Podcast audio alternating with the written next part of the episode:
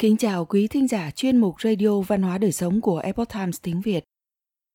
Hôm nay, chúng tôi hân hạnh gửi đến quý vị bài viết có nhan đề Tam tự kinh Đọc sách luận bút Phần 24 Câu chuyện Chu Công Thịnh Đức Bài viết của tác giả Lưu Như được lấy nguồn từ trang tránh kiến.org. Mời quý vị cùng lắng nghe.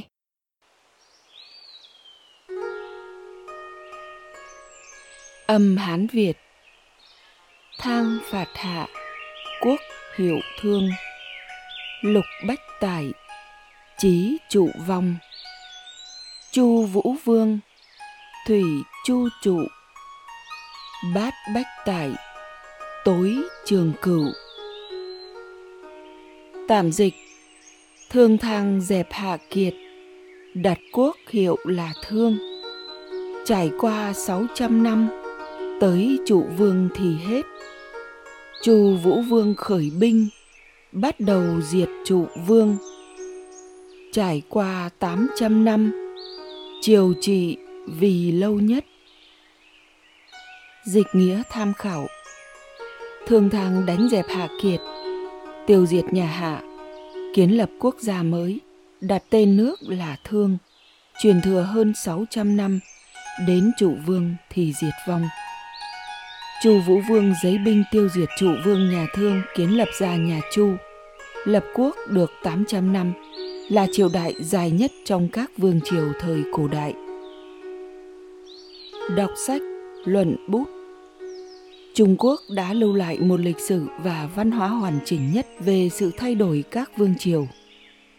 Hạ, Thương, Chu là ba vương triều nổi tiếng mở đầu lịch sử các vương triều. Trong đó, triều đại nhà Thương và nhà Chu có lịch sử dài nhất. Hơn nữa, nhà Chu đã đặc định cho hậu thế nền tảng văn hóa toàn diện về mọi mặt ở tầng thứ này của con người. Về cơ bản, lấy cách quân thần trị quốc, lý niệm làm người, lễ nghi cơ bản, thậm chí tất cả các vấn đề và mâu thuẫn lớn nhỏ có thể xảy ra trong xã hội loài người cũng như các đối sách trí tuệ và các bài học kinh nghiệm đã diễn ra rõ như ban ngày cho hậu nhân thông qua quá trình lịch sử dài 800 năm. Nhà Chu với lịch sử lâu đời nhất Trung Quốc có truyền thuyết là Chu Văn Vương chiêu hiền đại sĩ. Tìm kiếm Khương Thái Công, tức là Khương Tử Nha khắp mọi nơi. Sau khi đích thân tìm thấy ông ấy, đã cung kính mời ông ngồi xe của mình về nhà Chu làm tể tướng. Nhờ đó nhà Chu mới có được thiên hạ. Chỉ vì ông trọng đái Khương Thái Công, nhường Khương Thái Công ngồi lên trên xe. Bản thân là vua một nước chư hầu, lại hạ mình đi bộ cạnh xe 800 bước để mời người về đất Chu. Vì thế mà thiên thượng cảm động nhân đức của ông, đã cấp thiên hạ cho ông 800 năm tạo nên sự chuẩn mực cho các thế hệ quân vương sau này về cách trọng đãi hiền tài, khai sáng và trị lý thiên hạ. Cũng giống như điển cố Lưu Bị, Tam cố Thảo Lư, ba lần đến liều tranh, đã trở thành hình mẫu và tấm gương chiêu hiền đái sĩ cho các bậc quân vương. Trong lịch sử nhà Chu có văn vương đã nêu một tấm gương về việc làm vua của vương triều. Đồng thời nhà Chu cũng sản sinh ra bề tôi hiền tài như Chu Công, mà đặc định ra văn hóa nghi lễ người Trung Quốc cho hậu nhân, chế định ra Chu lễ, đồng thời lập ra một tấm gương bề tôi cúc cùng tận tụy phò tá vua. Cho nên đời sau đều có tham chiếu. Quan hệ quân thần của Lưu Bị với Gia Cát Lượng chính là một điển hình mà trong đó người đời sau đã kế thừa từ mối quan hệ quân thần của nhà Chu. Với lòng trung nghĩa, Gia Cát Lượng đã phò tá Lưu Bị và hầu chủ Lưu Thiện, rất giống Chu Công. Đến nhà Đông Chu, thời nửa sau của nhà Chu, tức là thời kỳ Xuân Thu Chiến Quốc, thiên hạ phân tranh, chiến tranh liên tiếp. Đây cũng là lúc mà các loại nhân tâm và thiện ác, các loại vấn đề xã hội được diễn ra một cách sinh động trên thế gian. nhằm cầu an định, tránh họa, thống nhất thiên hạ hoặc bảo vệ quốc gia khỏi diệt vong. Các nước xuất hiện nhiều loại quan niệm học thuyết, khiến cho học thuyết nho gia và bách gia chư tử xuất hiện trên thế gian. Trí tuệ, mưu kế ứng biến, đạo nghĩa nhân ái thiện lương và nham hiểm tàn bạo đều đồng thời triển hiện ra.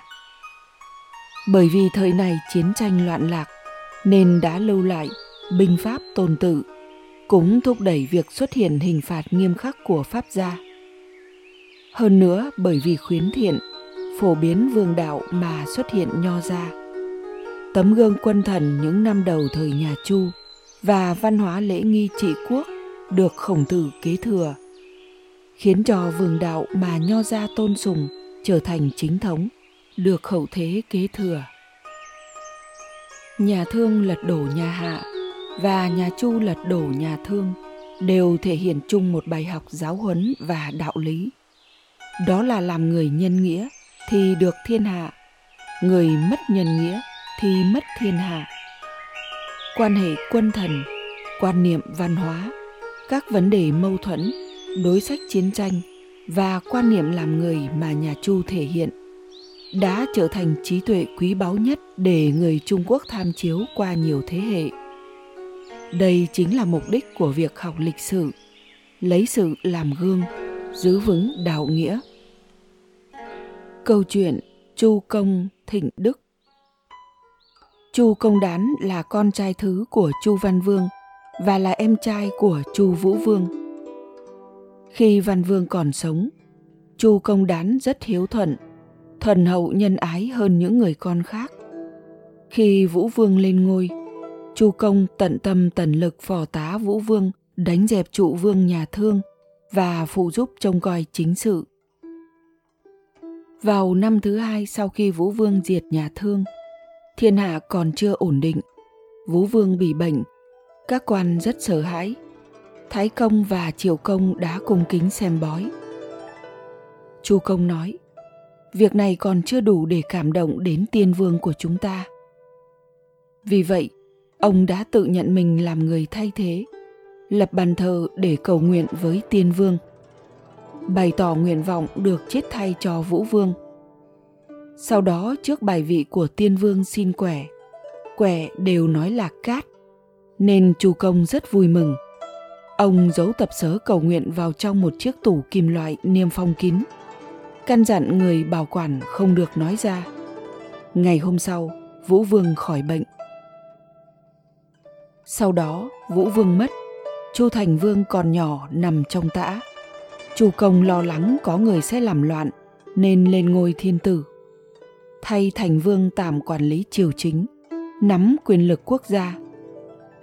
Nghe quản thúc tiên và những người khác đồn rằng Chu Công muốn gây bất lợi cho Thành Vương. Chu Công nói, ta sở dĩ không trốn tránh mà ra mặt giúp vua đảm đương chính sự quốc gia là lo thiên hạ phản bội nhà Chu. Như thế sẽ không cách nào đền đáp với tiên vương. Vì để hoàn thành đại nghiệp nhà Chu, cho nên ta mới làm vậy.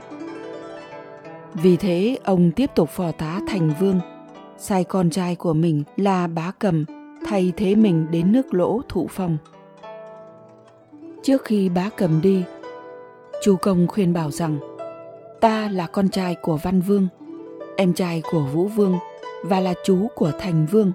Địa vị của ta trong thiên hạ cũng không tính là thấp. Song vì ta gấp gáp cho nên việc tiếp đãi nhân sĩ có khi gội đầu một lần mà nâng tóc lên ba lần. Ăn một bữa cơm mà nhả thức ăn ra ba lần. Hãy còn sợ mất đi hiền tài thiên hạ.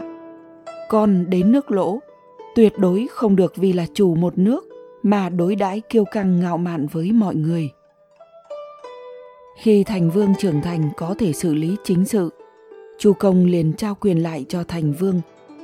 Khi Chu Công thay thế thành vương trị quốc, quay mặt về phương Nam tiếp nhận chư hầu đến triều kiến.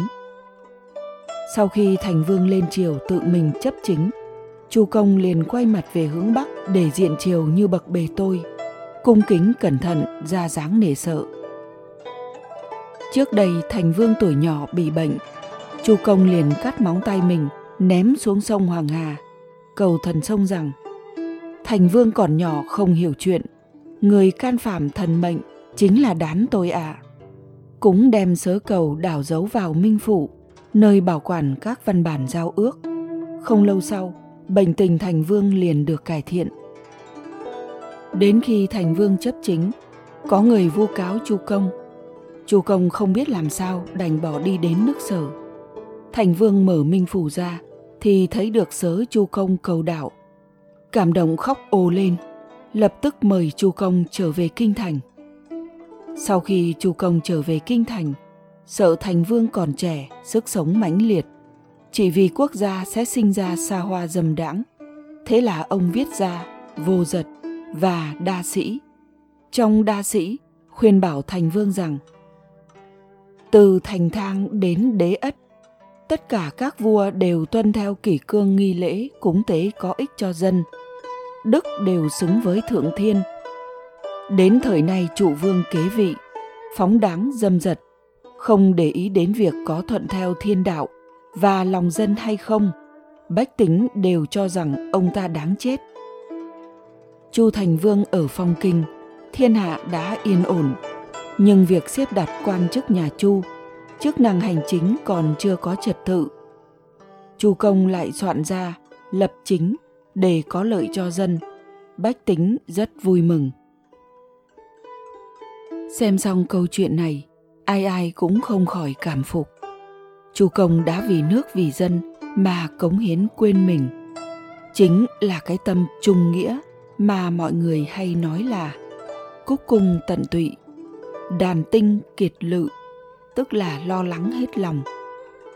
Đối với bất công hiệu lầm và phỉ báng hãm hại, ông đều không oán không hận, thân ở nơi cao nhưng lại không cao ngạo, luôn thương cảm với dân, yêu quý nhân tài, làm người khiêm cung, trước mặt quân vương tiến thoái có lễ, nho nhã lễ độ, đây hết thảy đều nhờ trong tâm ông vô tư, không vu lợi cá nhân, trong tâm có đại nghĩa và nhân đức.